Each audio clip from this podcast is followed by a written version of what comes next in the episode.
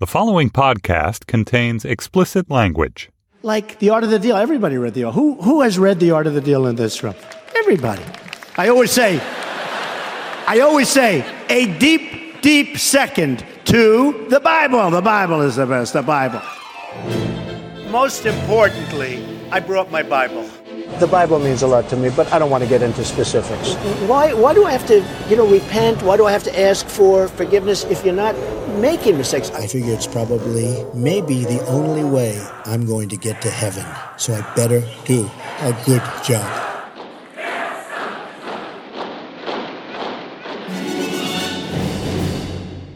Hello and welcome to Trumpcast. I'm Virginia Heffernan. On Trumpcast today, we are clinging to guns and religion. Okay, just religion. In part to throw off the assumption that we are coastal elite still crying into our lattes because we lost that election. See, Tomi Lahren, I'm just trying to do your work for you. Today's topic is indeed religion, Trump's religion. The conundrum of how so many white evangelicals, former espousers of so called family values, and I don't mean so called in a sneering way, I mean family values was really what they were called. So, former espousers of good, true, normal family values, they voted for Donald Trump.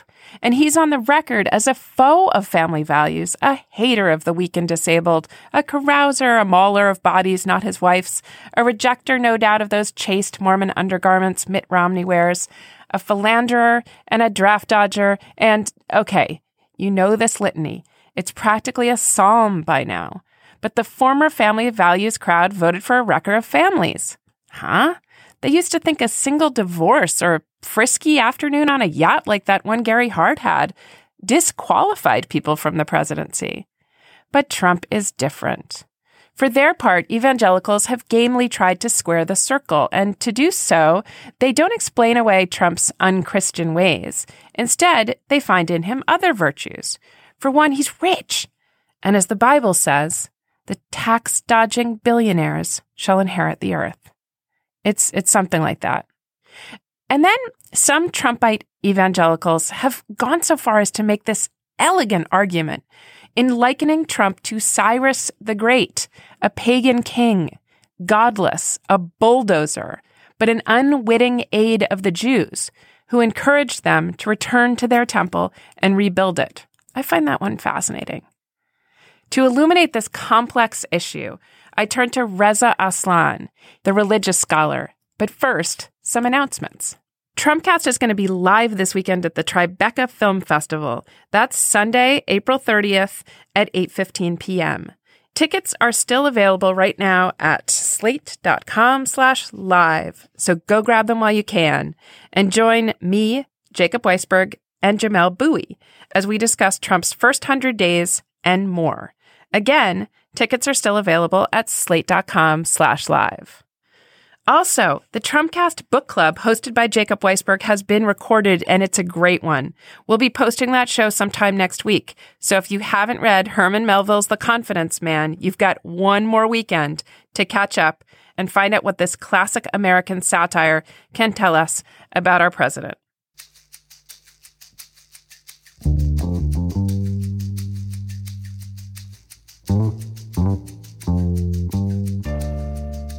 My guest today is Reza Aslan. He's written three books on religion No God But God, which is about Islam, Beyond Fundamentalism, which is about religious extremism, and Zealot, which is about Jesus of Nazareth. Aslan's a member of the American Academy of Religion, the Society of Biblical Literature, and the International Quranic Studies Association. He's also professor of creative writing at the University of California at Riverside.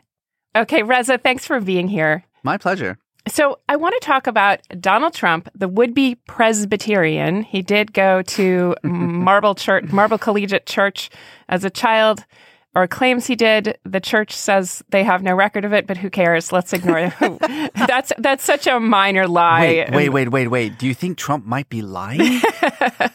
he's. I'm sure he's No. misremembering. I'm sure it's a mis- just a small error. Um, but he. But Trump seems to be the first sort of floridly irreligious president we've had in a long time. Um, No we question. don't know if he's an atheist. We don't know what he thinks about God. He uses the word. He doesn't use the word. What do you make of this? I think he thinks he's God.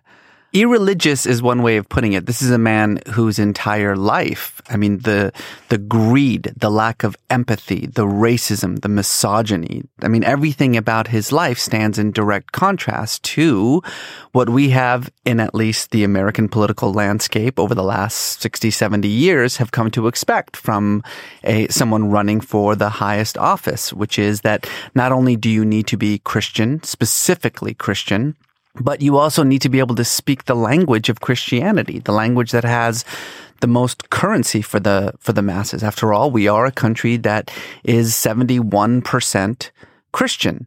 And so, you know, in a uh, a democracy, you would assume that in order to gather that population to you to vote for you, that you need to be able to speak to them.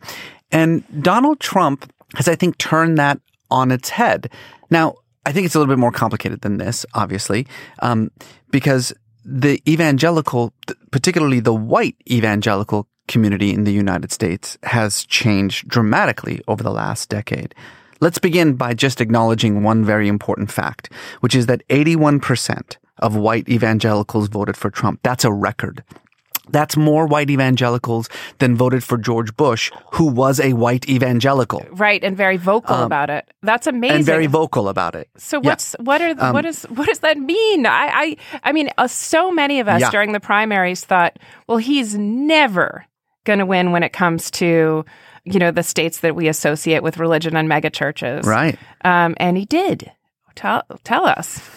Okay, it's a few things. Um, number one, let's focus on the white part for a minute because we can't ignore that. I mean, the fact of the matter is that non-white evangelicals uh, voted 67 to 24 percent for Clinton. So this isn't just about the evangelical part; it's about the white part, and it's certainly true that um, a lot of the uh, the identity politics that Trump played with this sort of resurgence of white nationalism, this conception of, um, you know, going back to a time, quote, in which America used to be great, that sense of nostalgia for what America used to be. The very clear, I'm not even going to use the word dog whistle because it wasn't a dog whistle, it was about as clear as it gets. It was The- definitely the in range of most human ears. Let's put it yes, exactly. Exactly. The appeal to whiteness and white identity uh, worked very well for these white evangelicals. Um, you know, Sojourners, a, a uh, a liberal evangelical magazine, made it very clear. They said that look, white evangelicals quote acted more white than evangelical. Um, and by the way, that still continues to this day. Two thirds of white evangelicals strongly approve of Trump's performance. So let's not play around with it. Race played a huge role in the, the enormous support of white evangelicals for Trump. But there was something else too, and that is that Trump had this ability to um, very explicitly promise secular power to Christian evangelicals in this country. I mean, I heard this repeatedly from, you know, some members of my extended family who are white evangelicals who did vote for Donald Trump. Um, you have to understand that over the last decade, decade and a half or so, um, white evangelicals pretty much lost the culture wars in America, right? It's over. I mean, we, we were celebrating the end of the culture wars a few years ago, you know, certainly with the Supreme Court's legalization of same-sex marriage. That was kind of, you know, for many of us, the end of the line for the whole back and forth between the culture wars in the United States. But that left, I think, a lot of white evangelicals feeling not just that as though they had lost the culture wars, but that they, they had been left behind in some way. What you hear a lot from this community is this sense of siege, right? That, um, you know, majorities of, of white evangelicals feel as though their very quote unquote rights are under siege by America, that, that Christians are being oppressed in the United States because I don't know, Starbucks changed the color of their cups, you know, their holiday cups or, or, you know, because, uh, of this whole nonsense about whether you can say Merry Christmas or Happy Holidays. And I think for a lot of those Christians, Donald Trump very explicitly said to them that he would give them power again, that he would make them great again. You heard this from Franklin Graham, you know, these, this promise that um, Christians would be, would have the secular power to enforce their beliefs on society and to have a seat at the table of power. And it worked. Okay. I mean, look, it's, I just want to say there's a one to one correlation here. I'm not just kind of, uh, you know, talking off the cuff. Today, Christians, white evangelicals in the United States have gone over this, over the course of, you know, uh, two election cycles. So let's say 2008 to today, they have uh, gone from being the most likely group to say that morality has a role to play in how you judge uh, candidates for office to the least likely group in America to say that morality has a role to play Wow. in judging a politician. Atheists in America are far more likely to say that a, a politician's morality should play a role in whether they deserve the job or not than white evangelicals in America. I mean, that's incredibly rich. I think that there's some threads to pull apart here, maybe for me and our listeners, namely that it's possible that at least in the public square as represented on Twitter, the moral life lives less in our sexual and familial practices and more now in our uh, relationship to liberal ideals, to in particular to race. So, you know, you cite someone for racism, but um, adultery and abortion and promiscuity um, don't register anymore. So it's possible, isn't it, that the evangelicals, when they say they don't want to be faulted for moral failings, that those moral failings are the ones that they get faulted for, uh, which is you know intolerance and um, and you know potentially racism or um, regionalism or a lack of worldliness or commitment to globalism. Um, that those that morality too has been redefined. I think that's a very sophisticated argument, but I don't think it's one that is at play for the vast majority of those white evangelicals um, who voted for Donald Trump because they themselves have made it very clear. I, I don't think that they're making an argument about, you know, um, an argument that's that's connected to their own sense of, uh, let's say, nebulous morality in a ever graying globalized world. Um, as a matter of fact, 72%, 72% of white evangelicals say that there should actually be a wall between a politician's private and public life. Now, I just want to re- remind you that these are the people that we used to refer to as values voters. So we, they're Yes. not, that's it. So there, there it is right there. We cannot call them values voters anymore because quite clearly values just don't matter. I'm not, eh, this is, the data is there. They don't care anymore. But I will say one thing that's also important about this, which is that a whopping 74% of white evangelicals say that uh, that American culture um, has shifted in negative ways.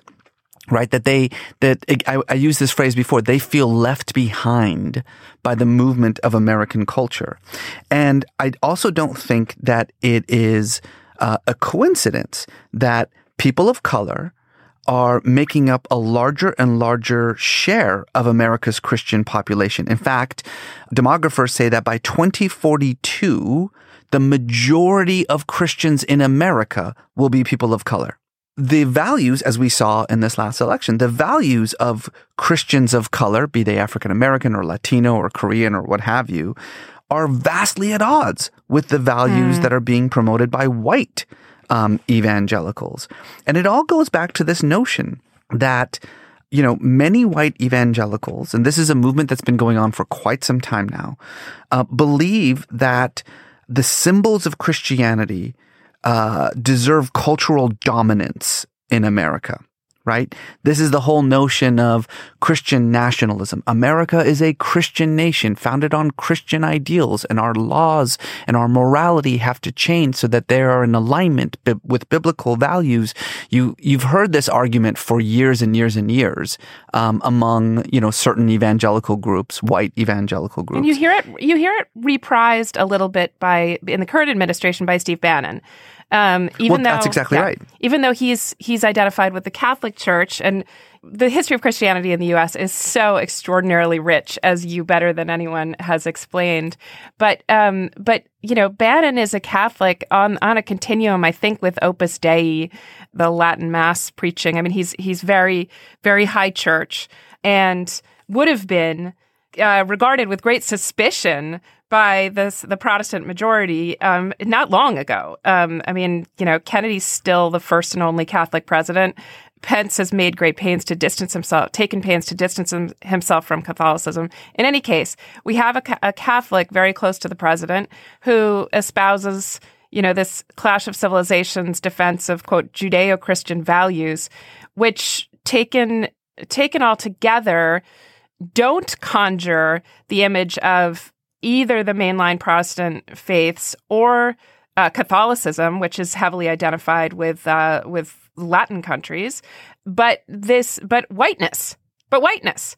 That it's, you know, to- Whiteness? to, put Yeah. Christianity, which in the US is represented by so many descendants of empire nations who got their Christianity from missionaries, um, you know, including the, you know, the, the giant Korean Protestant sect, uh, Presbyterian sect, or um, the many derivations of Baptist um, sect. And, you know, that was an extraordinarily heterogeneous population. And then suddenly Christianity means anti-Islam. I was waiting. I was waiting for one of us to say that Mm. because you're right. Like you know, what does what does the white evangelical, um, you know, living in the Midwest have in common with, you know, Steve Bannon's pre-Vatican II um, Catholicism, and that is fear of Islam. I mean, that's exactly what it is. You know, Bannon has managed in a in a brilliant way to wrap up the the sort of sense of siege that a lot of white evangelicals feel um, by giving it a name. You know, it's not just globalism. And by the way, it's not just Islam. It's also you know stark anti-Semitism. I mean, the Judeo-Christian thing is nonsense. That's just code word for for you know you know American Protestantism, really. But the the point being that what Bannon has done in this sort of bizarre clash of civilizations mentality that he has brought into the White House is to give a name uh, and an identity to the nebulous fear that a lot of these white evangelicals have. And you know, we t- we're talking about Christian dominionism. You know, that's very much a part of Bannon's worldview. I mean, he himself, regardless of whatever his spirituality is, um, wants to define Christian civilization and to make it uh, synonymous with white civilization. And he's not the only one in the administration. I mean, look, you, you know, Rick Perry uh, is a member of the New Apostolic Reformation. This is this uh, organization that that uh, clamors for a Christian takeover of the entire United States government. Betsy DeVos is a member of the Christian Reformist movement. This is a, a, a movement that has for years been advocating education reform in America to quote advance God's kingdom. You know, Kellyanne Conway is a number of Christian dominionists uh, in, in the administration. Mike Pence, of course, is a Christian dominionist and a biblical literalist.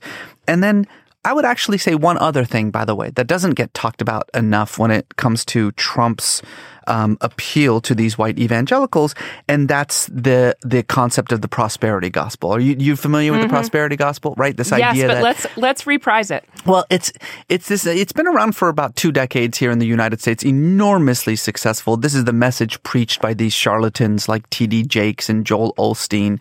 The message of which is that what God wants for you is material prosperity, and indeed that material prosperity. This is going all the way back to you know the old Calvinism, right? That material prosperity is an indication of God's divine grace. So you look at a man like Donald Trump, who stands against everything Jesus died for. His very life is basically a spit in Jesus' face.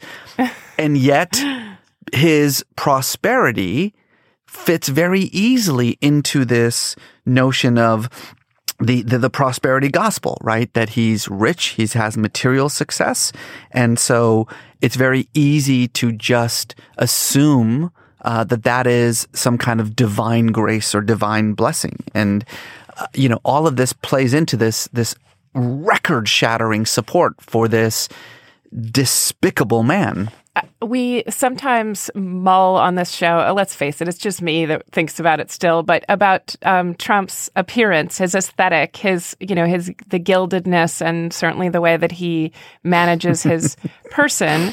You know, I, you might actually liken him. He looks not unlike Jim Bakker and certain televangelists of the '80s. I mean, that that was the sort of the hairspray, the talking straight to the camera, it's sort of, you know, reality yeah, television, yeah. having been on a few no, reality right. TV sets. One of the things that amazes me is that sort of Barnum and Bailey world where it's only the facade, like literally the facade, like things look like a mahogany desk from the front, but they're staple gunned in the back. and there is a way that Trump doesn't care about the underside of things, the tape on his tie and so on. So, and that to me does suggest that relentlessly quite literally evangelical sales approach to religion that is in some ways intrinsic to Christianity, which is a proselytizing religion. It makes it easy to convert. And it's not, and I say this as a church going Episcopalian, you know, the, the, the effort to lower the bar, lower the bar to membership and also offer some sweet incentives I've also, for whatever reason, spent some time as a Jew. I converted and lived as a Jew for 10 years. And, you know, that's a religion that asks you to please not convert to it. And, yeah. Eh, you know, so, and there's less a tradition of sales. There's less a tradition of Paul, you know, wandering all over with Bibles, trying to make converts. And there's less an empire tradition of, of, of building empire through conversion.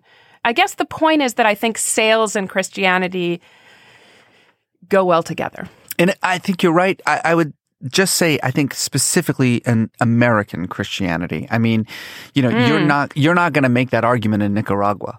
Right? Nobody mm-hmm. in El mm-hmm. Salvador is going to pay any attention to what you just said. but, you know, in Iowa, yeah, what you said makes perfect sense. Um, you know, we have so effortlessly married not just capitalism and Christianity, but nationalism, patriotism and Christianity. You know, you have now today, as we sit here, 57%, according to the latest Pew polling, 57% of white evangelicals say that it, it is vital to be Christian to be considered American. And that's an astonishing number, except that hmm. 30% of just mainline Protestants you know, Episcopalians, Presbyterians also believe that you, it's important to be Christian to be considered American. This idea of the marriage of the cross and the flag you know, these two symbols bleeding into one has been a part of, you know, American Christianity for quite some time. It's just that we've never had a politician like Trump come out and just explicitly say, vote for me and I will put power in your hands. This idea of like a, a nostalgia for white Christian America, the quote, good old days. You know what I mean? Yes. The, yes. the good old days. Um, you know, when, you know, you prayed in school and no, no damn ACLU, you know, Jewish commies would tell you you couldn't. I, I, mean, this the the point that has sort of evolved from what you're saying that I had not. I mean, I, I'm undergoing a kind of conversion myself right here. um, I hadn't realized that Christian had become code for white. Um, yeah, and um, again, I just want to one more time just say we're talking about evangelical Christianity, right? Not mainline Christian denominations like Presbyterians or or Episcopalians. And, and evangelicals, of course, make up the by far the largest Christian group in America. I mean, they they just they dwarf all other Christian groups in the United States. Um, you know, by some estimates, a, a full third of all Americans are evangelical. So we're talking, you know, 110, 120 million people maybe. Um, and that's far more than identify as Catholics. far in the United States, far far more than identify as Catholics. Yeah, I mean, not not even in the same ballpark. Um, now, but but but it's. I do want to say one thing that's kind of interesting about what you were saying, which is just about Christianity, not evangelical Christianity. We've seen this incredible pendulum swing over the last mm, I don't know, eight, nine years, 10 years. So in 2008, 54% of America was both white and Christian. In 2015, that number had dropped to 45%. And so you are seeing, I think, you know, a, a, a uh, sort of a contraction, if you will, of the white Christian identity in the United States um, because of immigration patterns, certainly because of Latinos. But again, when you when you go back to evangelicalism, you are still seeing a movement that is dominated by white people. Although, again, as I had said before, um, that's going to change. You know, I mean, we are seeing more and more people of color taking over the U.S. Christian population. As I said, by 2042, people of color will be the majority of Christians in the United States. But I think this is what's important to understand is that it's, it's, it's threatening to fracture, if not absolutely destroy the white evangelical community, not just because of the hand wringing that we've seen by many white evangelical leaders, male and female, who are just decrying, decrying, you know, this, the, the absolute appalling nature of support, uh, among, you know, people who, who are following Donald Trump, um, you know, right or wrong, but also because, um, you're going to see um, whites make up a fewer percentage of these evangelical communities. And as I said, people of color, be they evangelical or not, have different values um, than than white evangelicals do. And so, I, you know, I, it's hard to say where we're going to be 10 years from now, how this discussion is going to change 10 years from now. But, but the moral majority is done. Value voters are over and Trump, in the way that he might break all of America,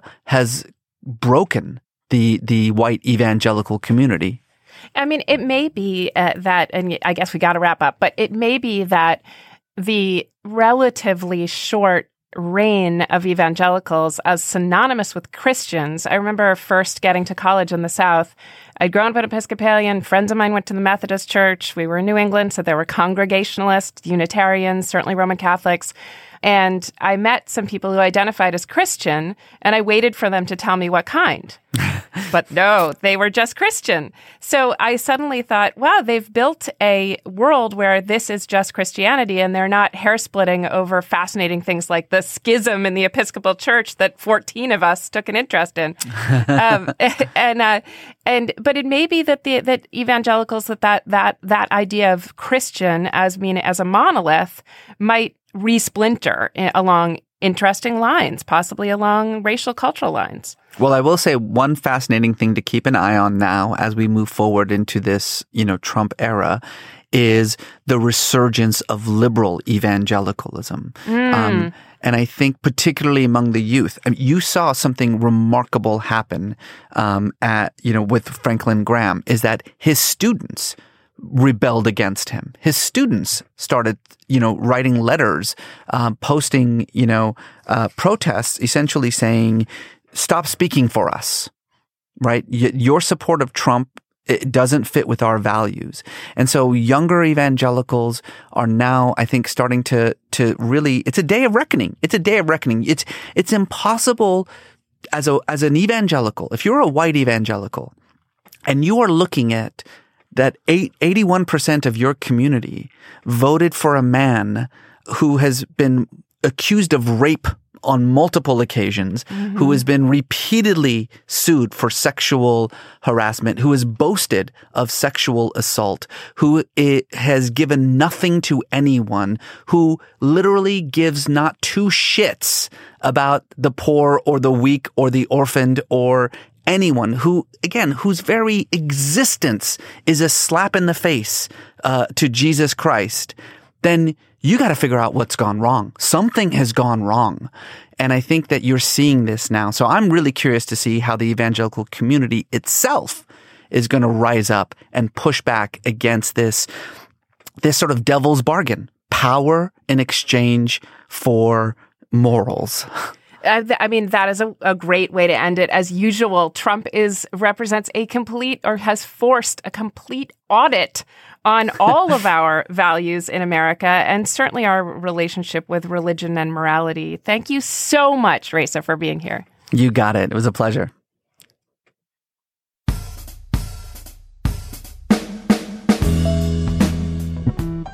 That's it for today's show. Trumpcast is produced by Jason DeLeon. The executive producer of Slate Podcasts is Steve Lickteig. June Thomas is the managing producer of Slate Podcasts. Andy Bowers is the chief content officer at Panoply. And a big congratulations to John Di Domenico, our voice of Donald Trump, who's just won a contest hosted by Darrell Hammond at Los Angeles Laugh Factory for Best Donald Trump Impersonator. He really is the best out there. I'm Virginia Heffernan. Thanks for listening to Trumpcast.